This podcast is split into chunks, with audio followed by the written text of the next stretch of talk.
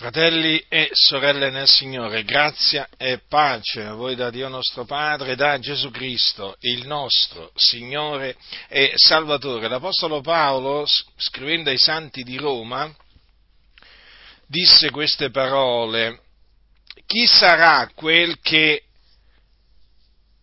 li condanni, cioè gli eletti, chi sarà quel che condanna gli eletti? Cristo Gesù è quello che è morto e più che questo è risuscitato ed è alla destra di Dio ed anche intercede per noi. Con questa mia predicazione mi propongo di ripercorrere gli eventi che vanno dalla morte di Gesù Cristo avvenuto al Golgota a Gerusalemme, alla sua ascensione in cielo, nei luoghi altissimi, alla destra della maestà. Prima però di partire dalla morte di Gesù, è bene che si sappia che la scrittura dice che Gesù fu tradito da uno dei suoi discepoli, il, cui nome era Giuda Iscariota, che peraltro faceva parte dei dodici apostoli. Fu eh, Giuda Iscariota dunque colui che eh, tradì eh, Gesù Cristo e lo vendette ai capi sacerdoti e agli scribi. Lo vendette per 30 sicli d'argento. E questo avvenne, cioè il fatto che lui andò dai capi sacerdoti e dagli, e, e dagli scribi per appunto praticamente contrattare con loro il, la vendita, la, diciamo così, la vendita di Gesù nelle loro mani, avvenne perché eh, Satana entrò in Giuda Iscariota. Eh, Satana mise in cuore a Giuda Iscariota di tradire il Maestro. E questo avvenne perché Dio aveva innanzi eh, decretato che avvenisse. Quindi anche questo evento del tradimento fa parte del eh, determinato consiglio di Dio. Infatti si doveva adempiere la scrittura che dice colui che mangia il mio pane ha levato contro di me il suo calcagno. E dunque Giuda Iscariota tradì il maestro, il quale fu arrestato nel Getsemani, un giardino dove lui andava Gesù a pregare. E dunque questo è bene tenerlo a mente perché chiaramente è in questa maniera che Gesù fu dato nelle mani degli uomini peccatori. Dunque Gesù fu arrestato, arrestato eh, appunto nella notte che fu tradito e eh, dopo che fu arrestato, vi ricordate infatti che eh, Giuda si presentò con, con una grande turba, con spade e bastoni da parte dei capi sacerdoti e degli anziani del popolo, e Giuda, ave, che era il traditore, che era diventato il traditore, aveva dato loro un segnale dicendo quello che bacerò è lui, pigliatelo. Dunque, in quella notte eh, Gesù fu arrestato e eh, presolo, appunto i giudei presolo, lo menarono eh, davanti al Sinedrio.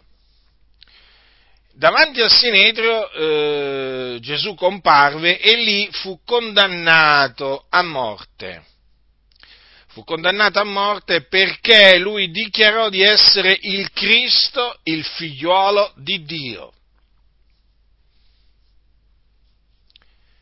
E dunque eh, il sommo sacerdote, quando appunto gli sentì fare quell'affermazione, si stracciò le vesti dicendo egli ha bestemmiato. Che bisogno abbiamo più di testimoni? Ecco, ora avete udito la sua bestemmia.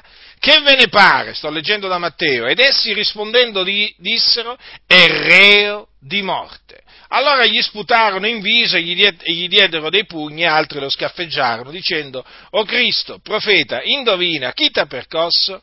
Dunque, ecco, davanti quindi al Sinedro, comparve Gesù e fu condannato a morte. Dopodiché fu portato eh, dai giudei da Ponzio Pilato. Ponzio Pilato era il governatore della Giudea. Voi sapete infatti che Israele era sotto diciamo, eh, il dominio dell'impero, eh, dell'impero romano e eh, Pilato appunto era il governatore della Giudea. Eh? La scrittura dice che, venuta la mattina, tutti i capi sacerdoti e gli anziani del popolo tennero consiglio contro Gesù per farlo morire, legatelo, lo menarono via e lo consegnarono a Pilato, il governatore. Ecco dunque adesso che ci troviamo davanti al processo che ci fu davanti a Ponzio Pilato. Eh? Non mi soffermo sul suicidio di Giuda Iscariota perché voi lo sapete, eh? lui praticamente mm, eh, si pentì, eh? riportò i 30 sicli d'argento ai capi sacerdoti dicendo ho peccato, tradendo il sangue innocente, ma quelli gli risposero che ci importa, pensaci tu, ed egli lanciati i sicli nel tempio si allontanò e andò ad impiccarsi e quindi andò in perdizione. D'altronde Giuda Iscariota è chiamato il figliolo di perdizione. Fu chiamato così da Gesù, eh, vi ricordo. Proprio nella notte in cui Gesù eh, fu tradito, infatti, nella preghiera che Gesù rivolse al Padre suo, c'è scritto che Gesù disse, mentre io ero con loro, io conservavo, li conservavo nel tuo nome. Quelli che tu mi hai dati li ho anche custoditi e in uno di loro è perito, tranne il fiol di perdizione, affinché la scrittura fosse adempiuta. Quindi noi abbiamo la certezza che Giuda Iscariota perì andò in perdizione affinché la scrittura fosse adempiuta. Dunque eccoci davanti a Ponzio Pilato. Allora, Ponzio Pilato inizialmente, quindi ci avviciniamo alla morte di Gesù al Golgota eh, in questa maniera, perché altrimenti partire immediatamente dalla morte di Gesù al Golgota non, eh, diciamo, non, non rende bene l'idea. Eh? diciamo, di quello che eh, avvenne, perché bisogna parlare anche degli antefatti che portarono alla crocifissione del nostro Signore e Salvatore Gesù Cristo al Golgotha. Allora, eh, Gesù dunque fu condotto davanti a Ponzio Pilato e ehm, naturalmente eh, i suoi accusatori stavano lì ad accusarlo e chiedevano che lui fosse messo a, eh, a morte.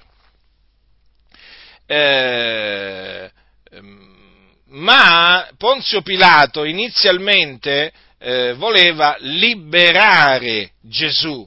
Perché lo voleva liberare? Perché non trovava in, in lui nulla che fosse degno di morte. Ma badate bene che, nonostante questo, nonostante si fosse proposto eh, Pilato di ehm, diciamo, rilasciare eh, Gesù, liberare Gesù, il popolo, il popolo gridò crocifiggilo, crocifiggilo, o comunque sia crocifisso. E badate bene che addirittura c'è scritto che mentre Pilato sedeva in tribunale, la moglie gli mandò a dire non avere nulla a che fare con quel giusto perché oggi ho sofferto molto in sogno a cagione di lui. Mm? Tenete presente anche questo particolare che eh, Dio ha voluto che fosse tramandato e quindi che noi venissimo a conoscenza di questo particolare perché è importante la, la, moglie di Ponzio Pilato praticamente esortò suo marito a non avere niente a che fare con Gesù e lo chiamò quel giusto, quel giusto, perché Gesù era il giusto, il santo.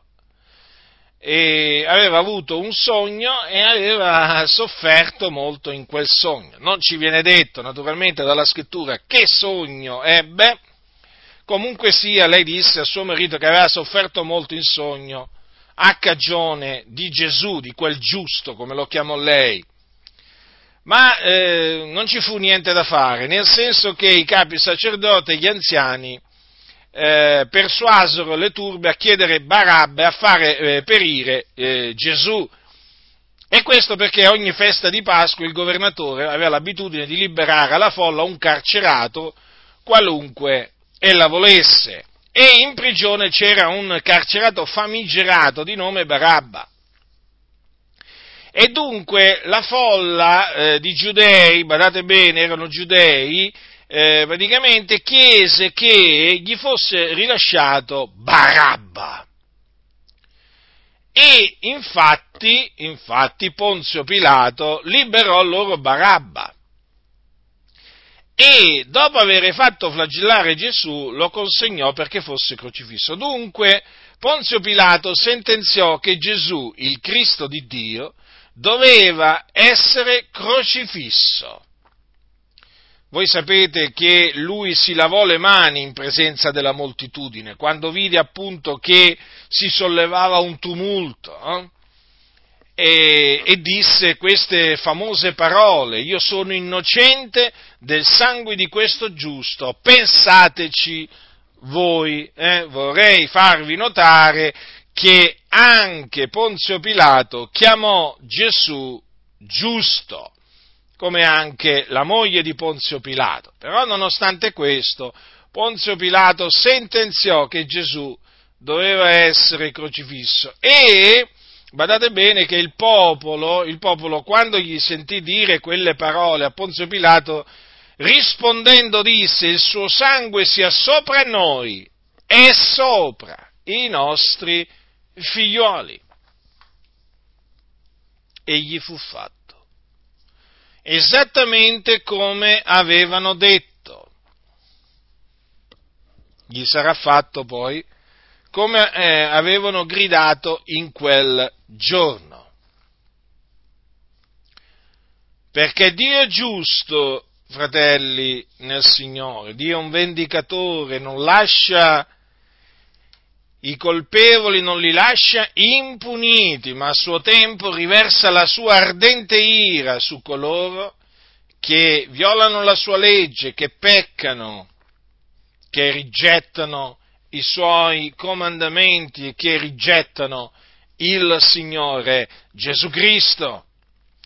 E dunque i soldati del governatore a quel punto presero Gesù, lo trassero nel pretorio, eh, radunarono a lui tutta la corte, lo spogliarono, gli misero addosso un manto scarlatto, intrecciarono una corona di spine, gliela misero sul capo, una canna poi nella mano destra, cominciarono a inginocchiarsi davanti a lui, a beffarlo, dicendo salve re dei giudei, gli sputarono addosso, presero la canna e gli, perco- gli percossero il, il, capo e dopo averlo schernito lo spogliarono del manto, eh, lo rivestirono delle sue vesti e poi lo menarono via per crocifiggerlo.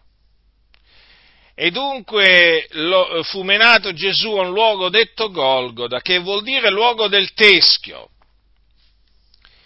e là lo crocifissero in mezzo a eh, due malfattori, uno alla destra e l'altro a sinistra. E questo affinché si adempissero le scritture. Eh? Anche in questa circostanza si adempirono delle scritture, si adempì la scrittura che dice egli è stato annoverato fra gli iniqui lui il giusto che non aveva conosciuto peccato, benché in ogni cosa eh, fu tentato come noi, egli però non peccò, egli in quel giorno fu annoverato tra i malfattori. Allora leggiamo leggiamo qua da Matteo al capitolo 27, dal versetto 22, da 32 scusate. Or nell'uscire trovarono un cireneo chiamato Simone e lo costrinsero a portare la croce di Gesù. E venuti ad un luogo detto Golgota, che vuol dire luogo del teschio, gli dettero a bere del vino mescolato con fiele. Ma Gesù assaggiatolo non volle berne, poi dopo averlo crocifisso spartirono i suoi vestimenti tirando a sorte e postisi a sedere, gli facevano quivi la guardia, al di sopra del capo gli posero scritto il motivo della condanna. Questo è Gesù, il re dei giudei. Allora furono con lui crocifissi due ladroni, uno a destra e l'altro a sinistra. E coloro che passavano di là lo ingiuriavano, scotendo il capo e dicendo, tu che disfai il Tempio e in tre giorni lo riedifichi, salva te stesso, se tu sei figlio di Dio, e scendi giù di croce. Similmente i capi sacerdoti con gli scribi e gli anziani, beffandosi, dicevano, ha salvato altri e non può salvar se stesso.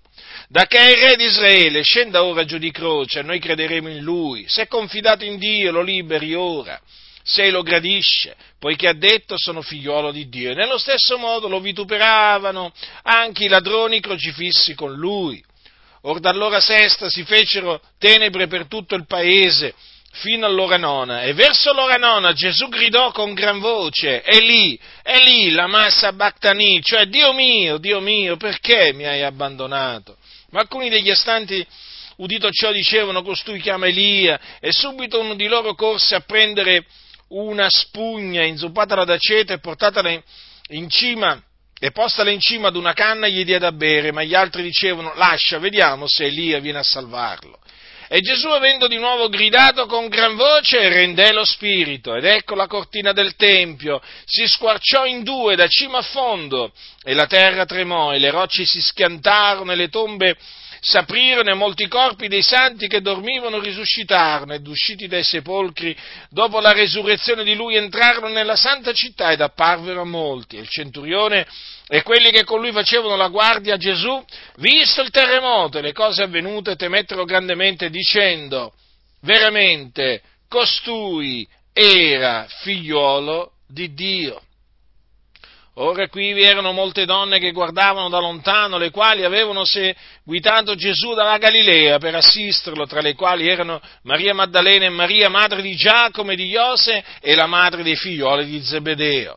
Ecco dunque in che maniera morì il nostro Signore e Salvatore Gesù Cristo, eh? annoverato tra i malfattori al Golgota, crocifisso, quindi fu eh, ucciso mediante la crocifissione. I romani infatti eh, eh diciamo, uccidevano no? con, questa, eh, con, questa, diciamo, eh, con questa morte, va, eh, facevano morire in questa maniera i, eh, i malfattori. E, ehm, quindi chi uccise Gesù? Furono i giudei sì, furono i giudei, infatti furono loro che chiesero, che prima eh, sentenziarono eh, col Sinedrio appunto no, la sua morte e poi lo diedero in mano a Ponzio Pilato affinché Ponzio Pilato lo crocifiggesse. Lo crocifiggesse. E difatti, e difatti l'Apostolo Pietro, ebreo di nascita, dirà il giorno della Pentecoste agli ebrei, Uomini israeliti, udite queste parole, Gesù Nazareno, uomo che Dio ha accreditato fra voi mediante opere potenti e prodigi e segni che Dio fece per mezzo di lui fra voi, come voi stessi ben sapete, quest'uomo, allorché vi fu dato nelle mani per il determinato consiglio e per la prescenza di Dio, voi per mandiniqui, inchiodandolo sulla croce, lo uccideste. Dunque furono i giudei che uccisero il nostro Signore e il nostro Signore e Salvatore Gesù Cristo. In questa maniera dunque morì, eh, morì Gesù. Vedete come egli fu beffato, schernito, vituperato, anche mentre si trovava sulla croce, appesa alla croce, durante la sua agonia fu schernito, dai suoi nemici, peraltro anche dai, dai, fu vituperato anche dai ladroni crocifissi con lui, di cui noi sappiamo, secondo quello che racconta Luca, che ad uno di loro il Signore dette la grazia di ravvedersi e di credere nel Signore Gesù Cristo. Infatti, poi in Luca troveremo scritto che uno dei malfattori appesi lo ingiuriava dicendo non sei tu il Cristo, salva te stesso e noi, ma l'altro rispondendo lo sgridava, diceva non hai tu nemmeno timore di Dio, tu che ti trovi nel medesimo supplizio, e per noi è cosa giusta, perché riceviamo la condegna pena dei nostri fatti, ma questi non ha fatto nulla di male. E diceva Gesù, ricordati di me quando sarai venuto nel tuo regno. E Gesù gli disse, io ti dico in verità che oggi tu sarai meco in paradiso. Dunque Dio nella sua grande misericordia ha detto a quell'uomo di ravvedersi e di credere in Gesù il Cristo, che non aveva fatto nulla di male.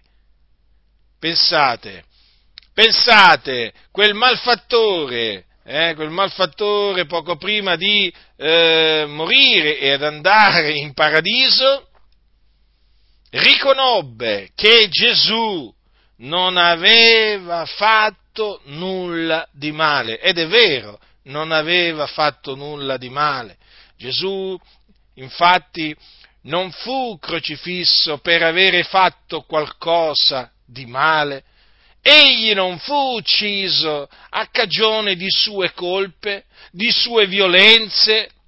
No, Gesù morì sulla croce a cagione delle nostre colpe, a cagione delle nostre offese, a motivo dei nostri peccati. Infatti Gesù è morto per i nostri peccati e doveva essere immolato nella pienezza dei tempi. Lui, l'agnello di Dio, ben preordinato prima della fondazione del mondo, doveva essere ucciso, scannato affinché mediante la sua morte noi fossimo riconciliati con Dio, affinché mediante il suo sangue noi ottenessimo la remissione dei peccati.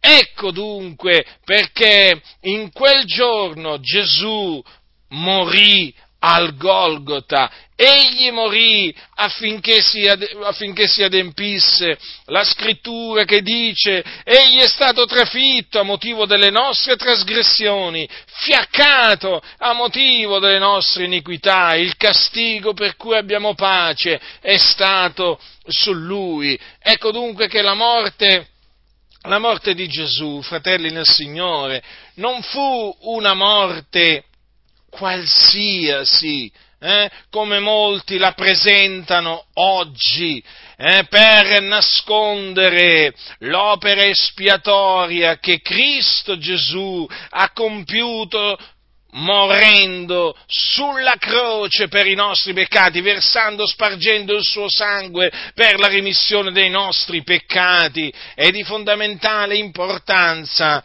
dunque dire e ribadire che Cristo è morto per i nostri peccati secondo le scritture.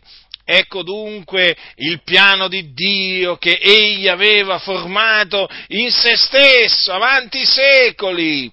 Il piano secondo il quale il suo figliolo Gesù Cristo doveva morire sulla croce per i nostri peccati. Lui il giusto, il santo, eh, senza macchia alcuna, doveva essere offerto per le nostre iniquità e difatti lui si caricò delle nostre iniquità, le portò nel suo corpo sul legno della croce. Ecco dunque, fratelli nel Signore, perché Gesù quel giorno morì appeso a quella croce, perché si dovevano adempiere le scritture si dovevano adempiere le scritture. E dunque quello che gli fu fatto dai giudei, quello che gli fu fatto dai gentili, da Erode Ponzio Pilato, che peraltro nel, in quel giorno, quando Gesù comparve davanti a Ponzio Pilato, diventarono amici, perché la, per là dietro erano stati nemici, eh? quello che fecero, concordando tutto ciò, diciamo, perché ci fu comunque alla fine tutti concorsero contro, si radunarono contro l'unto del, de, di Dio, era stato, era stato predeterminato da Dio, non è che le cose succedono per caso, vi vengono ancora a raccontare, a predicare il caso da tanti pulpiti, questi non credono in Dio, ma chi crede nel caso come fa a credere, a credere in Dio? Ma non credono in Dio questi, questi non credono che Dio vigila sulla sua parola per mandarla ad effetto, come invece ci credevano i discepoli antichi, i quali, i quali un giorno pregandoli Dio vivente e vero, di comune accordo, di una stessa bocca, dissero, citando le parole di Davide, poiché hanno fremuto le genti, perché hanno fremuto le genti e hanno i popoli divisato cose vane? I re della terra si sono fatti avanti, i principi si sono raunati assieme contro il Signore e contro il suo unto. Ebbene, citando queste parole durante la preghiera, essi dissero a Dio, in vero in questa città, contro il tuo santo servitore Gesù, che tu hai unto, si sono raunati Erode e Ponzio Pilato, insieme coi gentili e con tutto il popolo di Israele, per fare tutte le cose che la tua mano e il tuo consiglio avevano innanzi determinato che avvenissero. Quindi la morte di Gesù eh, avvenne per il determinato consiglio di Dio, perché Dio infatti l'aveva preannunziata, doveva, doveva morire Gesù, doveva morire Gesù, egli doveva dare la sua vita per noi, perché questo era l'ordine che aveva ricevuto dal Padre.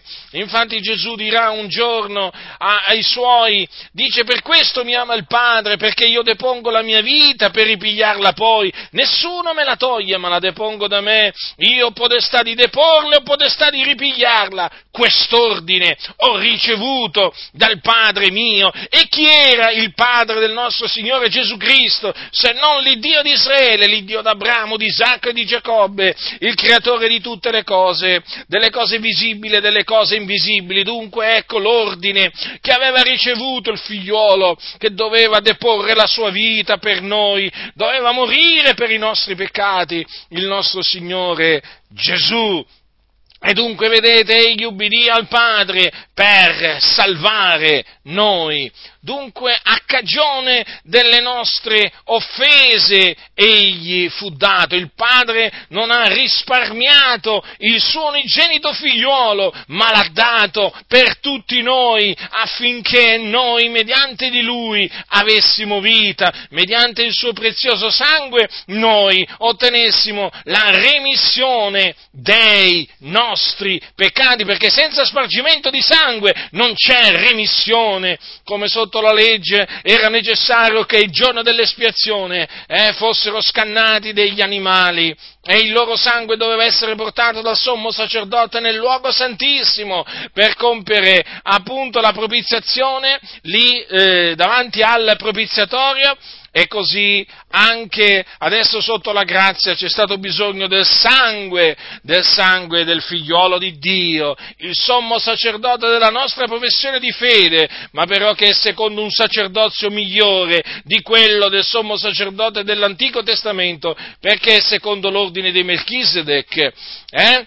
È un sacerdozio eterno quello del nostro Signore Gesù. E così egli doveva, doveva, offrire il suo sangue, il suo corpo per appunto santificarci, per renderci perfetti quanto alla coscienza, per fare quello che il sangue di Tore e di Becchi non poteva fare, cioè togliere i nostri peccati, perché quel sangue di Tore di Becchi sotto la legge eh, benché il Signore l'avesse ordinato che fosse sparso, quel sangue non rendeva perfetti gli adoratori quanto alla coscienza, perché ogni anno c'era il ricordo di quei peccati, e invece mediante lo spargimento del sangue di Gesù Cristo vengono cancellati i peccati, la coscienza, del, de, la coscienza, di colui che crede in Lui viene purificata dalle opere morte.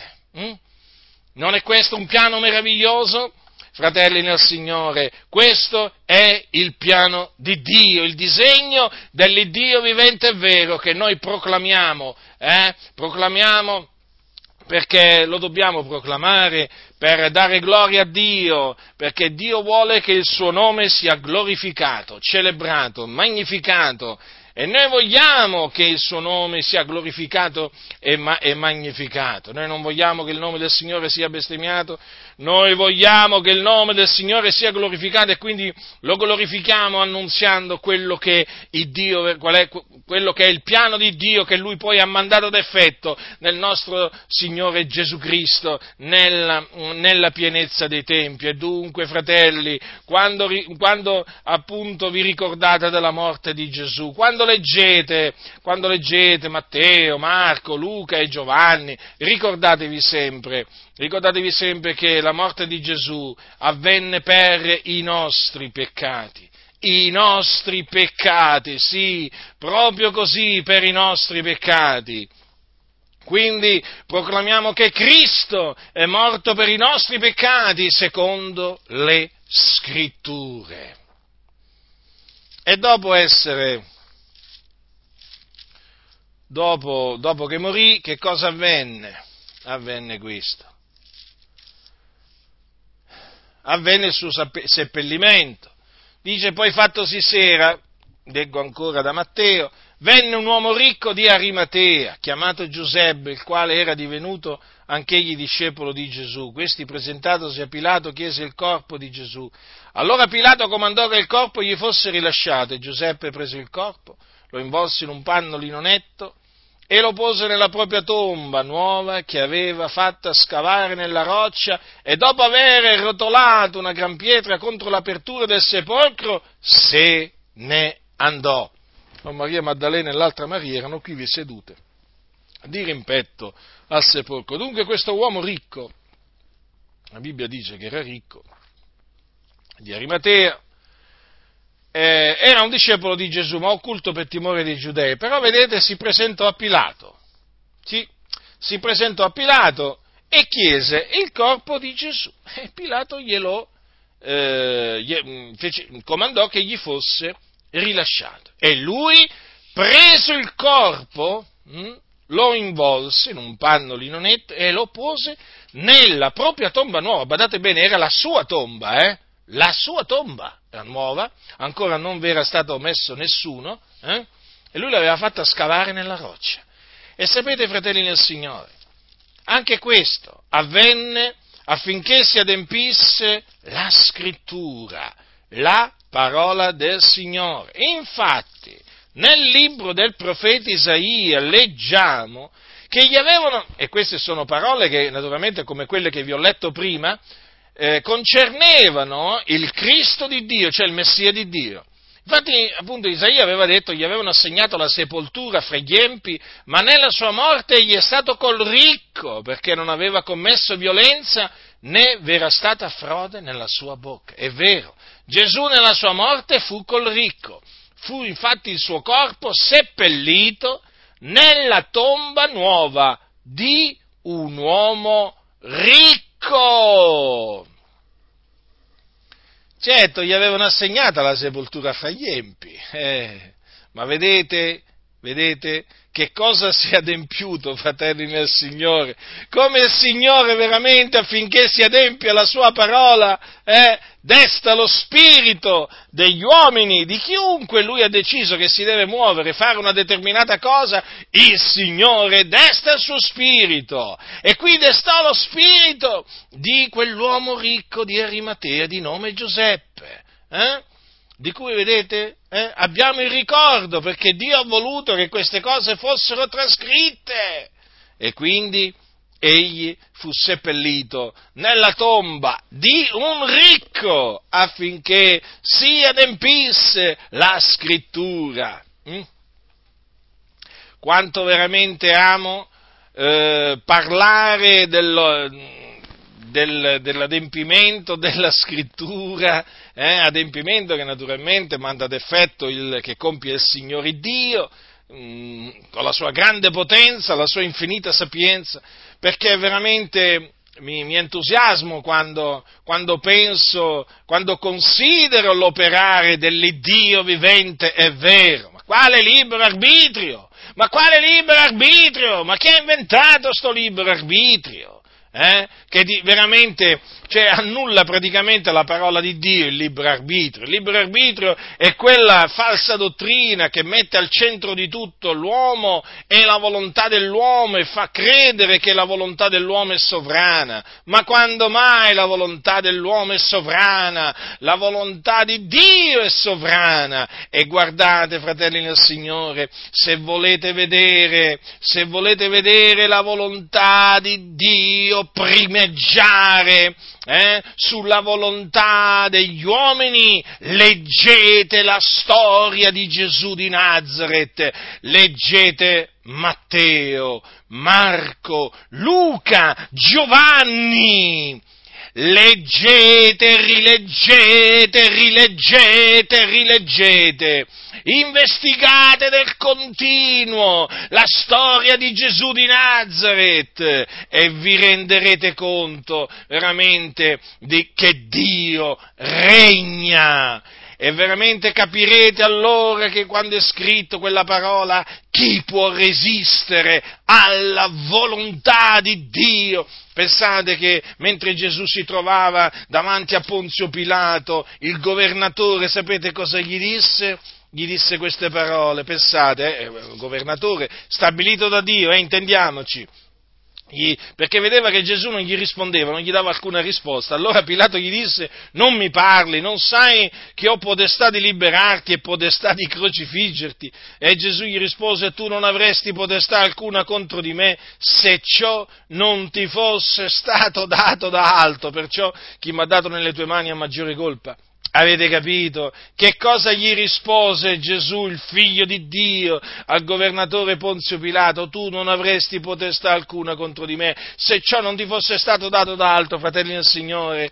Gesù fu, arre- fu tradito, Gesù fu arrestato, Gesù, Gesù fu, fu condannato a morte. Fratelli, ascoltatemi, per il determinato consiglio di Dio, perché così il Dio aveva decretato. Ecco perché Ponzio Pilato non poté, non poteva rilasciare Gesù libero, fratelli, non poteva. Fu costretto dalla mano dell'Iddio vivente.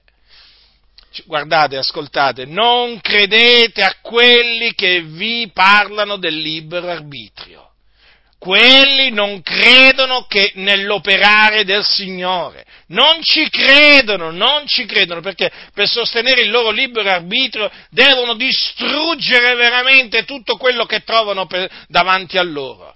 infatti voi do, vi domanderete come mai quelli del libero arbitrio non parlano come parla il sottoscritto? Fatevi semplicemente questa domanda, o meglio, perché non parlano come parlavano gli apostoli? Eh? Semplice Semplice, perché non credono nell'Iddio degli Apostoli, credono in un Dio loro, fatto a immagine e somiglianza loro.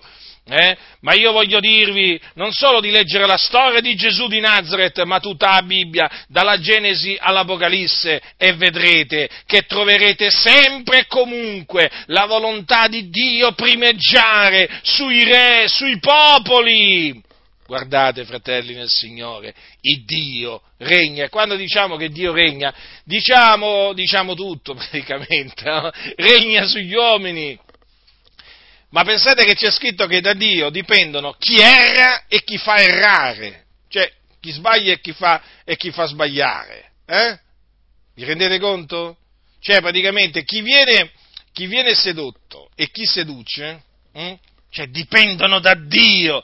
Considerate che persino Satana, il principe di questo mondo, dipende da Dio. Vi ricordate la storia di Giobbe? Che cosa insegna? Che Satana può muoversi solamente entro determinati limiti, parametri posti da Dio, non può andare oltre. Ma allora dov'è sto libero arbitrio? Ma dov'è sto libero arbitrio? Ma manco il diavolo ce l'ha il libero arbitrio, eh? E questi qui hanno, fa, hanno, tirato fuori sto libero arbitrio, sta volontà dell'uomo sovrana, eh? E dopo ci credo che non possono annunziare l'Evangelo. Hanno creato il libero arbitrio, hanno creato. Perché il libero arbitrio rode l'Evangelo. Poi, praticamente, il libero arbitrio non permette neppure di annunziare l'Evangelo. Alla fin fine è così. E certo. E certo, perché quando tu annunzi l'Evangelo eh, devi dire Cristo è morto per i nostri peccati secondo le scritture. E quel secondo le scritture, sapete che è importante, perché quel secondo le scritture significa affinché si adempissero le scritture, quindi affinché si adempisse la parola di Dio. Eh? E quindi come fece ad adempersi la parola di Dio? Perché Dio vigilò sulla sua parola per mandarla ad effetto. E Dio, per mandare ad effetto quella parola, dovette naturalmente esercitare potenza, persuasione, guida sugli uomini e quindi, e quindi fargli fare agli uomini quello che Dio aveva innanzi detto. E questo non lo possono dire quelli che predicano il libero arbitrio, perché loro dicono sempre l'uomo ha voluto, l'uomo ha voluto, l'uomo ha voluto, l'uomo ha deciso e così via. E invece è Dio che ha deciso, è Dio che ha voluto. Eh? Considerate questo, eh, fratelli nel Signore, io vi continuo ad avvertire da quelli che predicano la volontà sovrana dell'uomo perché sono dei cianciatori, dei cianciatori, dei seduttori di menti che confondono le menti, le confondono e seducono i semplici. Eh? Affidatevi solo alle scritture, fratelli del Signore. Io vi assicuro, per esperienza personale, ve lo dico anche per esperienza personale, se voi investigate solamente le scritture, il libero arbitrio sparirà dalla vostra mente, ma proprio sparisce. Eh? Avete mai visto sparire qualcosa o qualcuno? Ecco, il libero arbitrio, quando tu cominci a investigare le scritture, eh, ma ci devi credere a quello che leggi però, eh, sparisce, non lo vedi più manca all'orizzonte te lo dimentichi proprio. Con questo naturalmente non stiamo dicendo che l'uomo non ha una volontà, no, l'uomo ha una volontà, ci mancherebbe altro, ma noi vediamo nella scrittura che Dio agisce sulla volontà dell'uomo, al suo piacimento e lo costringe a fare quello che Dio vuole. Badate bene, e l'uomo non si accorge di questo. E la grandezza di Dio sta in questo, che l'uomo pensa che è lui che ha deciso, è lui che ha scelto, e invece è il Signore che ha mandato ad effetto la sua volontà in Tizio, Caio e Sempronio. Quanto è grande Dio! E solo chi conosce Dio può capire questo, chi non lo conosce, chi non lo conosce pensa che io stia parlando arabo o cinese a secondo. Non capiscono, non capiscono. Sentono ma non capiscono, non capiscono, ve lo posso assicurare che non capiscono. Tu li vedi lì, eh, diventano di tutti i colori in faccia, non capiscono niente come dice la scrittura, i guardiani di Israele non hanno intelligenza, non capiscono niente.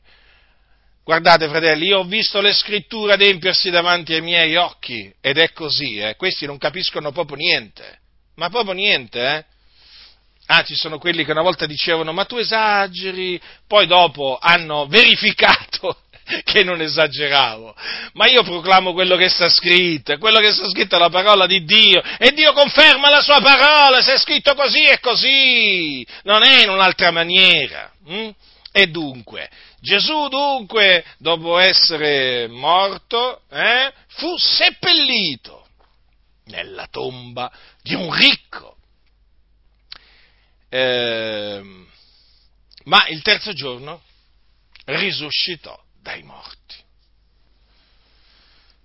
E allora leggiamo sempre in Matteo, or nella notte del sabato, quando già albeggiava il primo giorno della settimana, Maria Maddalena e l'altra Maria vennero a visitare il sepolcro. Ed ecco si fece un gran terremoto, perché un angelo del Signore sceso dal cielo si accostò, rotolò la pietra e vi sedette sopra il suo aspetto era come folgore e la sua veste bianca come neve, per lo spavento che ne ebbero le guardie tremarono e rimasero come morte. Ma l'angelo prese a dire alle donne, voi non temete, perché io so che cercate Gesù che è stato crocifisso, egli non è qui, poiché è risuscitato, come aveva detto, venite a vedere il luogo dove giaceva andate presto a dire ai suoi discepoli, egli è risuscitato dai morti, ed ecco, vi precede in Galilea, qui vi lo vedrete, ecco ve l'ho detto. Dunque, Vabbè, poi andiamo avanti. E quelli andatosene prestamente dal sepolcro, con spavento e d'allegrezza grande, corsero ad annunziare la cosa ai suoi discepoli, quando ecco Gesù si fece loro incontro dicendo, vi saluto! Ed essi, accostatesi, gli strinsero i piedi e l'adorarono. Allora Gesù disse loro, non temete, andate ad annunziare ai miei fratelli che vadano in Galilea, là mi vedranno. Dunque, allora, eh, il sepolcro era custodito. Hm? Era custodito. Perché era custodito? Perché l'indomani, l'indomani appunto della morte di, eh, eh, di Gesù, eh, i capi sacerdoti e i farisei si radunarono presso Pilato dicendo, Signore, ci siamo ricordati che quel seduttore, mentre viveva ancora, disse, dopo tre giorni risusciterò. Ordina dunque che il sepolcro sia sicuramente custodito fino al terzo giorno, che talora i suoi discepoli non vengano a rubarlo e dicano al popolo, è risuscitato dai morti, così l'ultimo inganno sarebbe peggiore del primo. Pilato disse loro, avete una guardia, andate, assicuratevi come credete.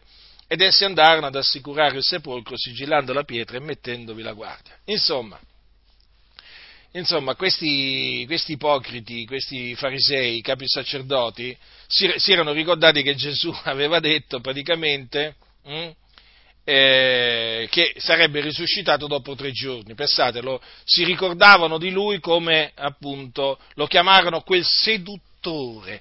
Quel seduttore! Eh? Già perché, secondo gli, i capi sacerdoti e i farisei, Gesù aveva sedotto le persone. Eh? Vi ricordate quello che, disse, eh, che, che dirà Paolo poi? Eh? Tenuti per seduttori eppure veraci. Il nostro maestro eh, è stato definito prima lui di noi seduttore.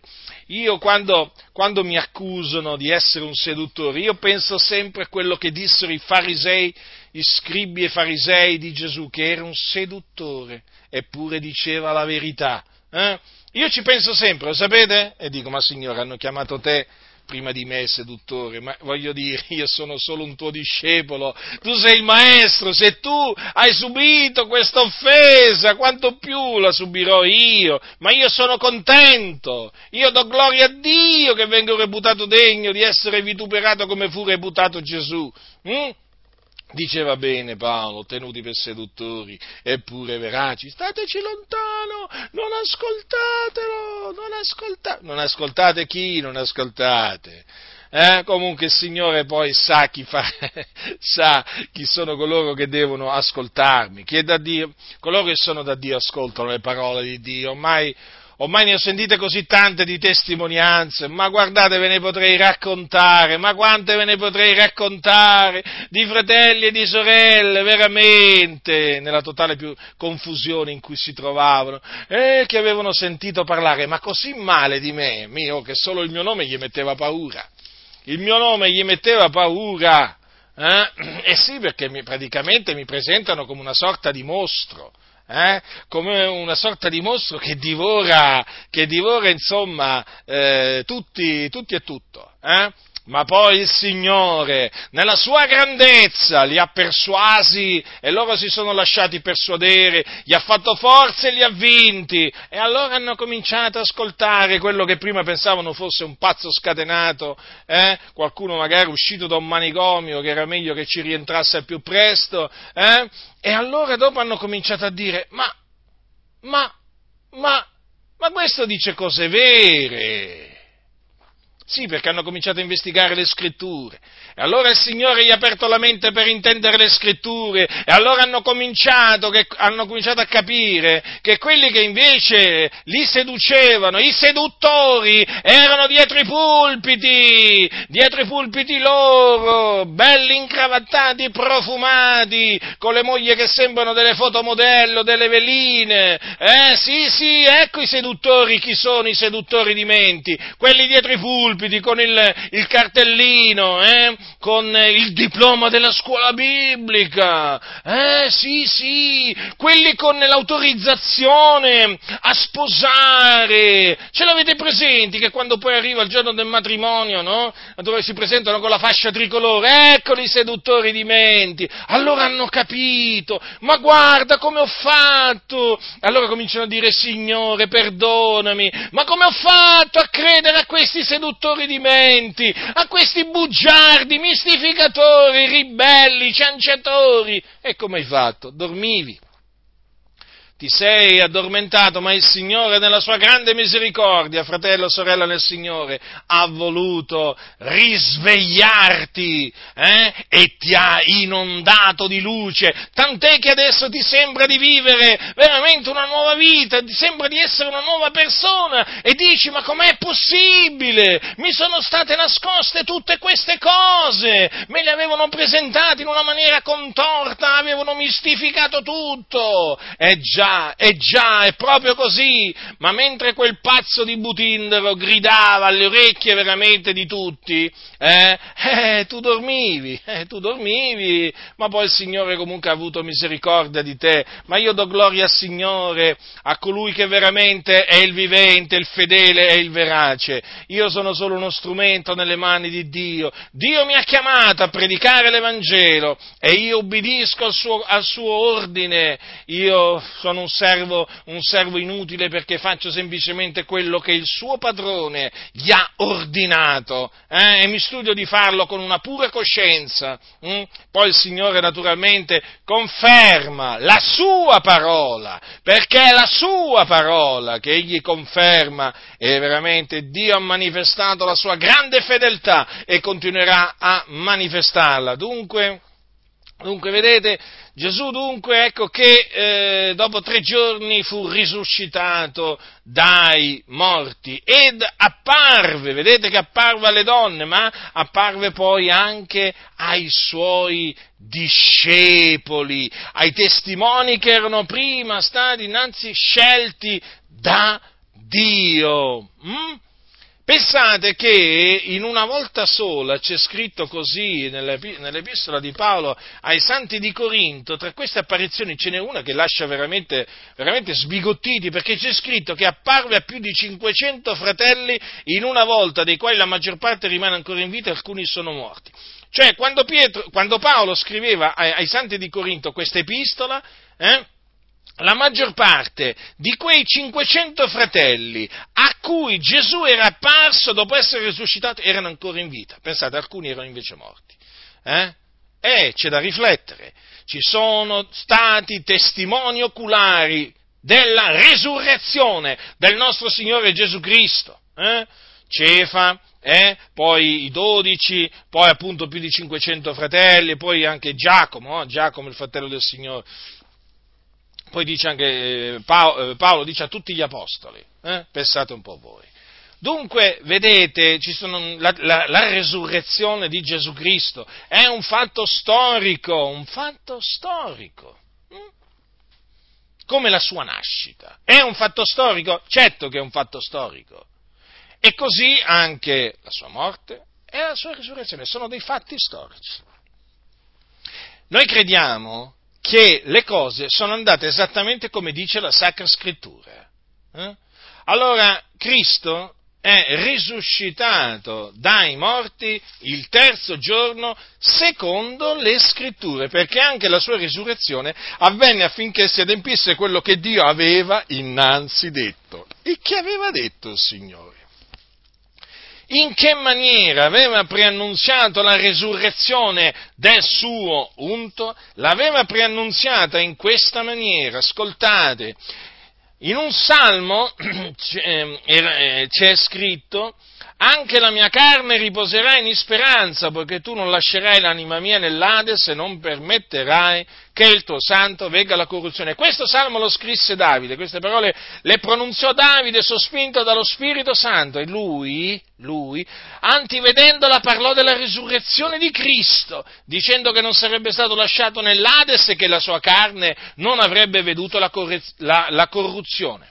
Ma c'è un'altra, un'altra eh, parola, c'è un'altra scrittura che, concerne, che concerneva la resurrezione del Cristo e che poi Dio ha mandato ad effetto. E questa scrittura la citò l'Apostolo Paolo ad Antiochia di eh, all'Antiochia di Pisidia nella sinagoga quando predicò l'Evangelo ai giudei.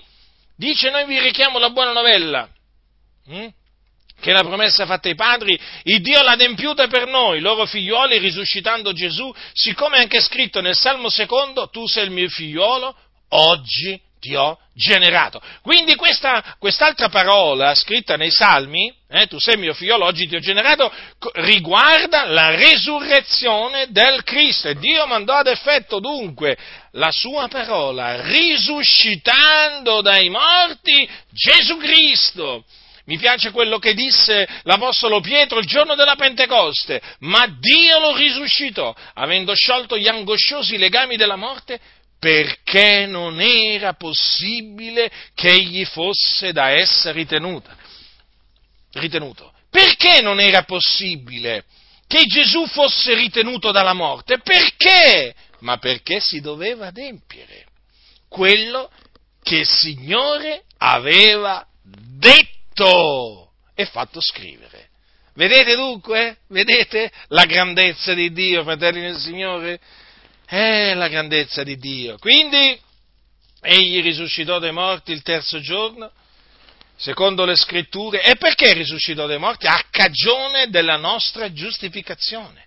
Eh sì, affinché noi mediante la fede in Lui fossimo giustificati, resi giusti. Eh sì, fratelli, perché se Cristo non fosse risuscitato, eh, eh, noi, saremmo, noi saremmo nei nostri peccati, la nostra fede sarebbe vana.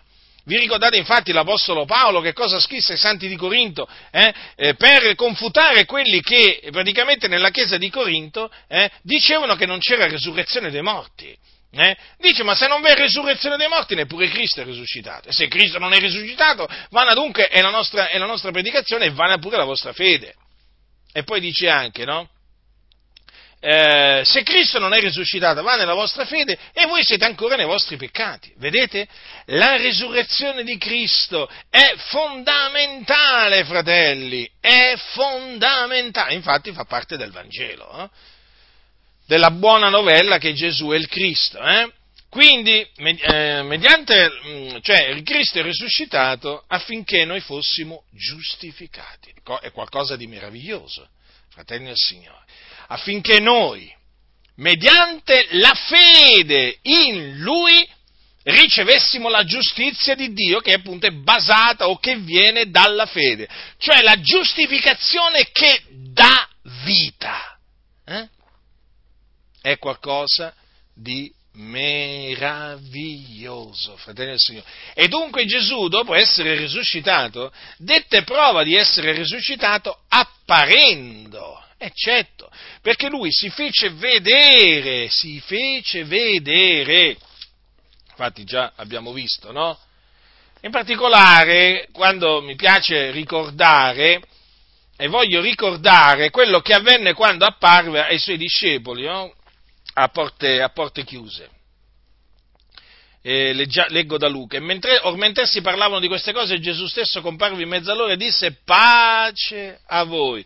Ma essi smarriti e impauriti pensavano di vedere uno spirito ed egli disse loro perché siete turbati e perché vi sorgono in cuore tali pensieri? Guardate le mie mani e i miei piedi perché sono ben io, palpatemi e guardate perché uno spirito non ha carne e ossa come vedete che ho io. E detto questo, mostrò loro le mani e i piedi, ma siccome per l'allegrezza non credevano ancora e si stupivano, disse loro, avete qui nulla da mangiare? Essi gli possero un pezzo di pesce arrostito. Ed egli lo prese e mangiò in loro presenza. Quindi Gesù risuscitò dai morti, riprendendosi il suo corpo. quel corpo che era stato trafitto, ucciso, seppellito, ritornò in vita. Eh? Ritornò in vita immortale. Infatti la morte non lo signoreggia più. Gesù ha distrutto la morte.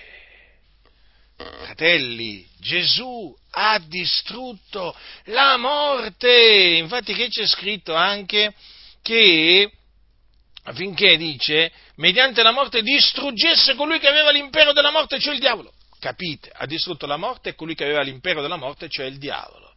Cristo ha vinto. Mm? Cristo ha vinto, fratelli nel Signore. E noi quindi siamo più che vincitori in Cristo Gesù nel nome di colui che ci ha amati e ha dato la sua vita per noi. Dunque, vedete, dice uno spirito non ha carne e ossa come vedete che ho io. Non credete a quelli che vi dicono che Gesù risuscitò come uno spirito, eh? senza il corpo. Gesù aveva un corpo, quello stesso corpo che era stato trafitto, però reso immortale, glorioso, glorioso. Eh? E, e noi poi, a suo tempo, eh, a suo tempo poi otterremo un corpo simile al suo corpo glorioso, perché Paolo dice ai santi di Filippi, quanto a noi la nostra cittadinanza nei cieli, dove anche aspettiamo come Salvatore il Signore Gesù Cristo, il quale trasformerà il corpo della nostra umiliazione, rendendolo conforme al corpo della sua gloria in virtù della potenza per la quale egli può anche sottoposti ogni cosa. E questo avverrà quando Gesù apparirà cieli, dal cielo? Quando appunto in quel giorno si compirà la redenzione del nostro corpo, che noi eh, aspettiamo con pazienza e fede. Eh, questa è la, nostra, è la nostra speranza, quindi è fondamentale la risurrezione corporale eh, di Gesù Cristo eh, ricordatevi le parole di Gesù, uno spirito non ha carne e ossa, come vedete che ho io. Poi avete notato, egli mangiò in loro presenza. Il Signore Gesù, fratelli, è veramente risuscitato ed è apparso ai suoi discepoli che divennero testimoni poi della sua resurrezione. Eh? Presso il popolo e la loro testimonianza, la loro predicazione mise sottosopra il mondo. Eh?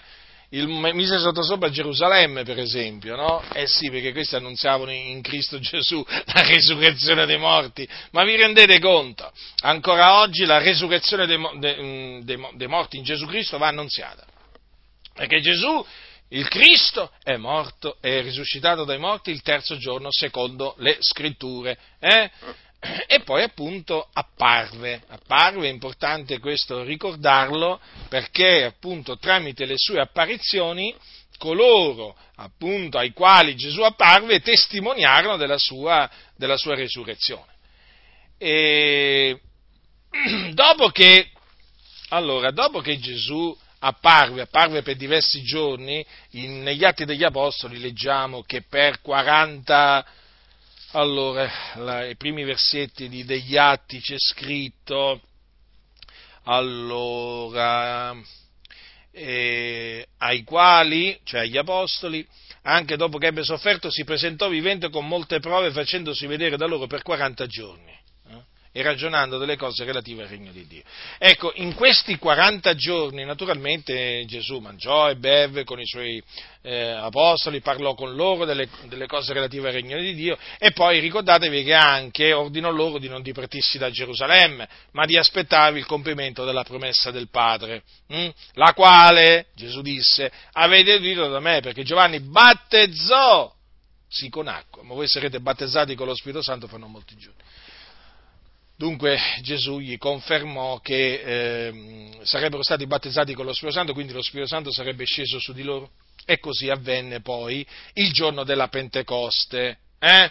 Eh, non molti giorni dopo mh, mm, la sua assunzione in cielo. E sì, perché Gesù al termine di questi 40 giorni fu assunto in cielo. Ebre- eh, nell'epistola agli ebrei leggiamo quanto segue, che dice così, allora, il Dio dopo aver in molte volte, in molte maniere parlato anticamente ai padri per mezzo dei profeti, in questi ultimi giorni ha parlato a noi mediante il suo figliolo che egli ha costituito erede di tutte le cose, mediante il quale pure ha creato i mondi, il quale essendo lo splendore della sua gloria e l'impronta della sua essenza, sostenendo tutte le cose con la parola della sua potenza, quando ebbe fatta la purificazione dei peccati si pose a sedere alla destra della maestà nei luoghi celesti, nei luoghi altissimi diventato così di tanto superiore agli angeli, di quanto il nome che egli ha eredato è più eccellente del loro. E infatti, perché in cielo tutti gli angeli di Dio adorano Gesù Cristo, il Figlio di Dio, e noi qui sulla terra pure adoriamo il Signore Gesù Cristo, eh, perché Gesù Cristo è Dio, benedetto in eterno. Dunque, Gesù fu assunto in cielo, alla destra della maestà nei luoghi altissimi, così è chiamato Dio in questo versetto biblico, la maestà. Mm?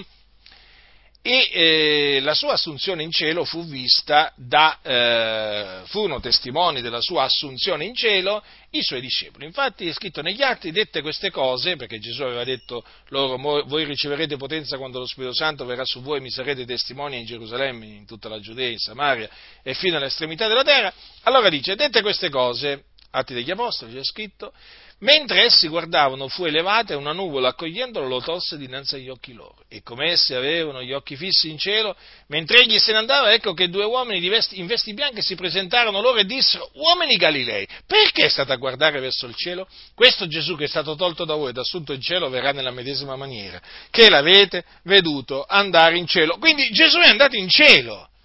Gesù è andato in cielo, ma attenzione con il suo corpo, fu assunto in cielo alla destra di Dio, fratelli, nei luoghi altissimi. Mm?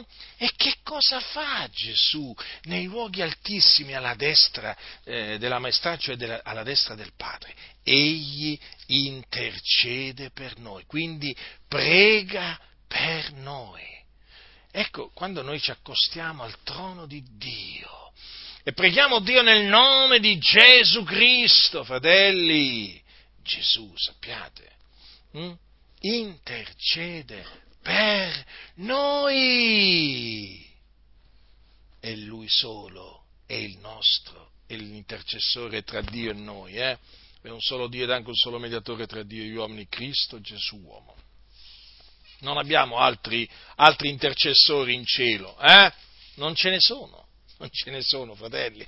Lui è l'unico mediatore tra Dio e gli uomini, quindi intercede per noi e poi mi piace ricordare che Egli è il nostro avvocato, Egli ci difende. Eh, egli ci difende, fratelli nel Signore, sì, ci difende eh, dall'accusatore dei fratelli. Eh. Chi è l'accusatore dei fratelli? Il calunniatore dei fratelli è Satana, il diavolo. Allora dice Giovanni, figlioletti miei, io vi scrivo queste cose affinché non pecchiate, se alcuno ha peccato noi abbiamo un avvocato presso il Padre, cioè Gesù Cristo il giusto, ed egli è la propiziazione per i nostri peccati, e non soltanto per i nostri, ma anche per quelli di tutto il mondo. Quindi, fratelli, abbiamo un avvocato. Quindi non solo un intercessore, un mediatore, ma anche un avvocato presso il Padre, ed è sempre lui, Gesù Cristo, il giusto. Eh? Che fa un avvocato? Difende la causa dei suoi clienti. Eh? Ecco, Gesù difende la nostra causa. Eh? Noi non siamo suoi clienti, siamo suoi fratelli, suoi discepoli, suoi figlioletti. Mm? Figlioletti, mi piace questa, questo, questo nome, figlioletti. Ecco dunque cosa fa Gesù Cristo, il giusto, alla destra, eh, alla destra del Padre. Hm? E da là, naturalmente, un giorno scenderà, eh? scenderà dal cielo Gesù perché dice dissero quei due angeli, questo Gesù che è stato tolto da voi ed assunto in cielo verrà nella medesima maniera che l'avete veduto andare in cielo. E nella medesima maniera, qui non ci si può sbagliare, fratelli del Signore, se, se hanno detto nella medesima maniera, eh, nella medesima maniera, difatti Gesù che ha detto, eh, allora apparirà nel cielo il segno del figlio dell'uomo e allora tutte le tribù della terra faranno cordoglio e vedranno il figlio dell'uomo venire sulle nuvole del cielo con gran potenza e gloria. Infatti ogni occhio lo vedrà in quel giorno. Eh. E manderà, eh, disse Gesù, i suoi angeli con gran suono di tomba a radunare i suoi eletti dai quattro venti dall'un capo all'altro dei cieli. I suoi eletti! I suoi eletti. Badate bene eh, alle parole, eh? prestate attenzione. Eh? Noi siamo gli eletti del Signore Gesù perché Lui, fratelli, ci ha scelti. Ci ha scelti come scelse i suoi discepoli, vi ricordate? Eh? Ecco, ecco, ecco. Così ha scelto noi. E in quel giorno, infatti, avete notato, manderà, manderà a eh, radunare i suoi eletti dai quattro venti all'un capo all'alto dei cieli. Lui ci ha eletti ci ha scelti. Mm? Siamo gli eletti, siamo gli eletti di Dio, ma siamo anche gli eletti di Gesù, eh? Cosa meravigliosa questa, eh? So, siamo chiamati i suoi eletti, ma io solamente a leggere queste parole, fratelli, i suoi eletti, ma dov'è sto libero arbitrio? Ma dov'è sto libero arbitrio? Io non sopporto il libero arbitrio, non sopporto quelli che predicano il libero arbitrio, perché predicare la sovrana volontà dell'uomo è una menzogna, eh, vuol, dire, vuol dire sedurre, sedurre. Non siete voi che avete scelto me, ma sono io che ho scelto voi, disse Gesù. E quindi in quel giorno, vedete, quando Gesù verrà, sulle nuvole del cielo con gran potenza e gloria, e comanderà i suoi angeli, con gran suono di, tomba, eh, di tromba, a radunare i suoi eletti. Che radunamento che ci sarà in cielo, fratelli! Saremo radunati in cielo col Signore, eh? proprio in quel giorno quando appunto i morti in Cristo risusciteranno i primi. Vi ricordate infatti che cosa, che cosa disse l'Apostolo Paolo ai Santi Tessalonica? Che dice che il Signore stesso con potente grido, con voce d'arcangelo, con la tromba di Dio scenderà dal cielo, i morti in Cristo risusciteranno i primi. Poi noi viventi che saremo rimasti verremo insieme con loro rapiti sulle nuvole a incontrare il Signore nell'aria e così saremo sempre col Signore. Quello è, quel giorno è la venuta del nostro Signore Gesù, praticamente, e il nostro adunamento con Lui. Eh? Che quindi in quel giorno ci sarà la resurrezione dei morti in Cristo, i quali risusciteranno i primi. Eh? Poi quelli che saranno trovati viventi, eh? perché ci saranno dei credenti che saranno trovati viventi e quindi che non vedranno la morte, eh? allora saranno mutati eh? e insieme ehm, verrà, verremo insieme con loro, o comunque verranno insieme, verranno eh, rapiti sulle nuvole a incontrare il Signore nell'aria. Quindi sia i risuscitati che i mutati, chiamiamoli così, sia i morti risuscitati che eh, i credenti viventi mutati, eh, eh, verranno insieme rapiti eh, sulle nuvole a incontrare il Signore nell'aria. Ecco, fratelli del Signore, vedete il piano di Dio. Eh? Tutto questo, fratelli, fa parte del piano di Dio. Dio è grande, Dio è grande, fratelli. E allora che faremo noi? Eh, dobbiamo, fratelli, appunto, continuare a credere nel Signore Gesù Cristo. Eh? Dobbiamo dunque continuare a ritenere l'Evangelo così come ci è stato annunziato nel quale noi stiamo saldi ancora, grazie a Dio, e mediante il quale siamo salvati. E questo è l'Evangelo, la buona novella, che Cristo è morto per i nostri peccati, secondo le scritture, che fu seppellito, che risuscitò il terzo giorno, secondo le scritture, e che apparve ai testimoni che erano stati innanzi scelti da Dio. Questo è l'Evangelo potenza di Dio per la salvezza di ogni credente, nel quale, avendo creduto, siamo stati salvati, liberati dai nostri peccati, giustificati, purificati e riconciliati con Dio. Ah, fratelli nel Signore, quanto è meraviglioso l'Evangelo di Cristo Gesù. Eh? È veramente una meraviglia, eh? una meraviglia. Siamo qui, siamo qui perché abbiamo creduto nell'Evangelo, fratelli. E l'Evangelo è di Dio. Hm? E chi ci ha fatto credere nell'Evangelo? Il Signore. Ci ha dato Lui di credere nell'Evangelo affinché noi, che siamo stati eletti a salvezza prima della fondazione del mondo, fossimo salvati. E quindi diamo gloria a Dio. Magnifichiamo il Dio, esaltiamo il Dio, glorifichiamo Dio. Dio veramente ha fatto cose meravigliose, cose grandi per noi, fratelli nel Signore.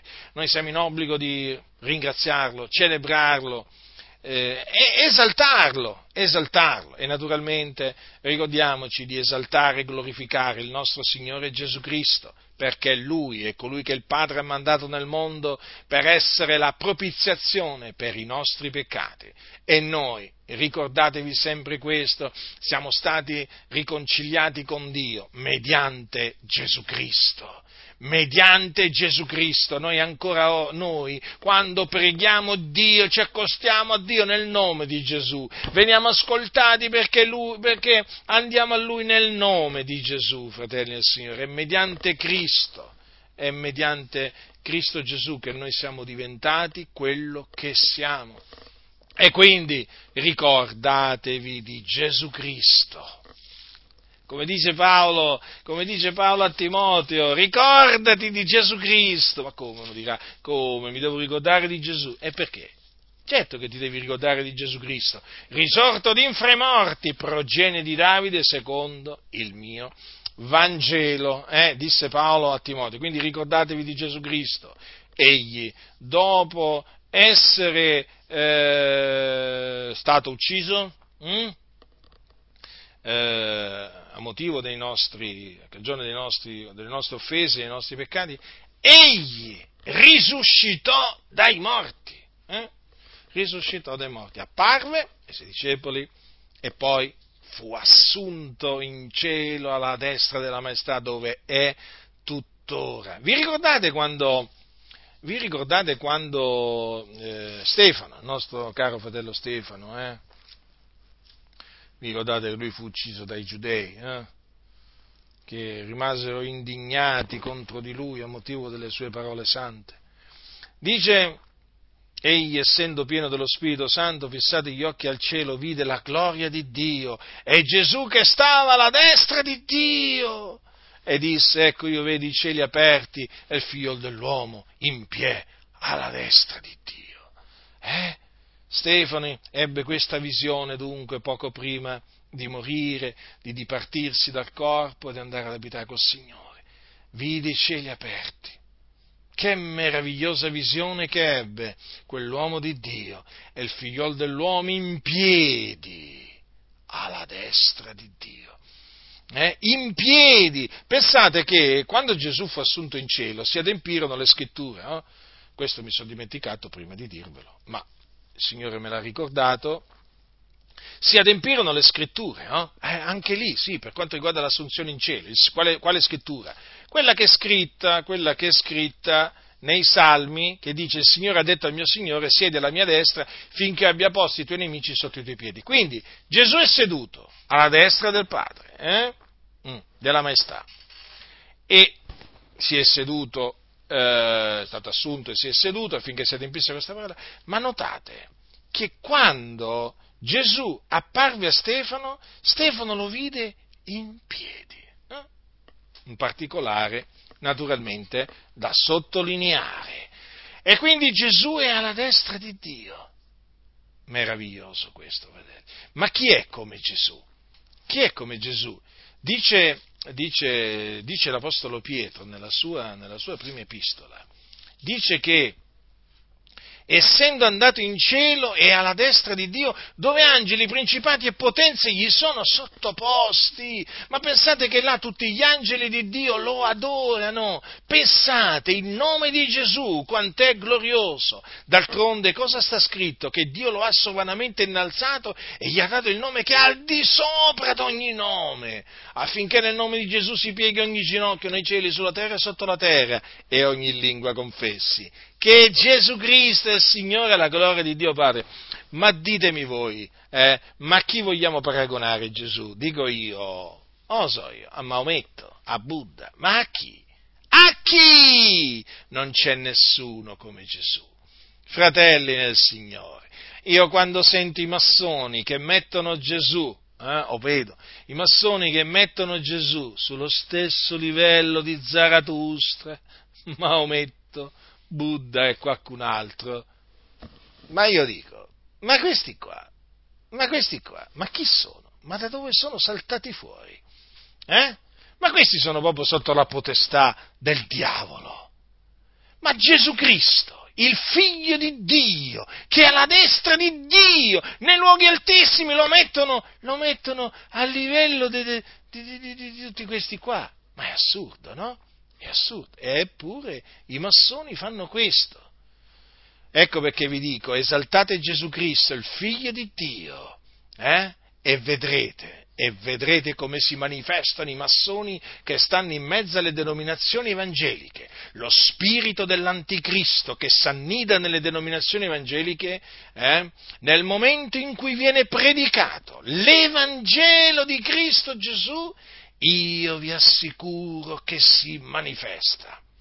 Perché sapete, con l'Evangelo si esalta Gesù Cristo al di sopra di tutti, al di sopra di tutto, e quindi non c'è, non c'è profeta che tenga, che tenga, il paragone con Gesù.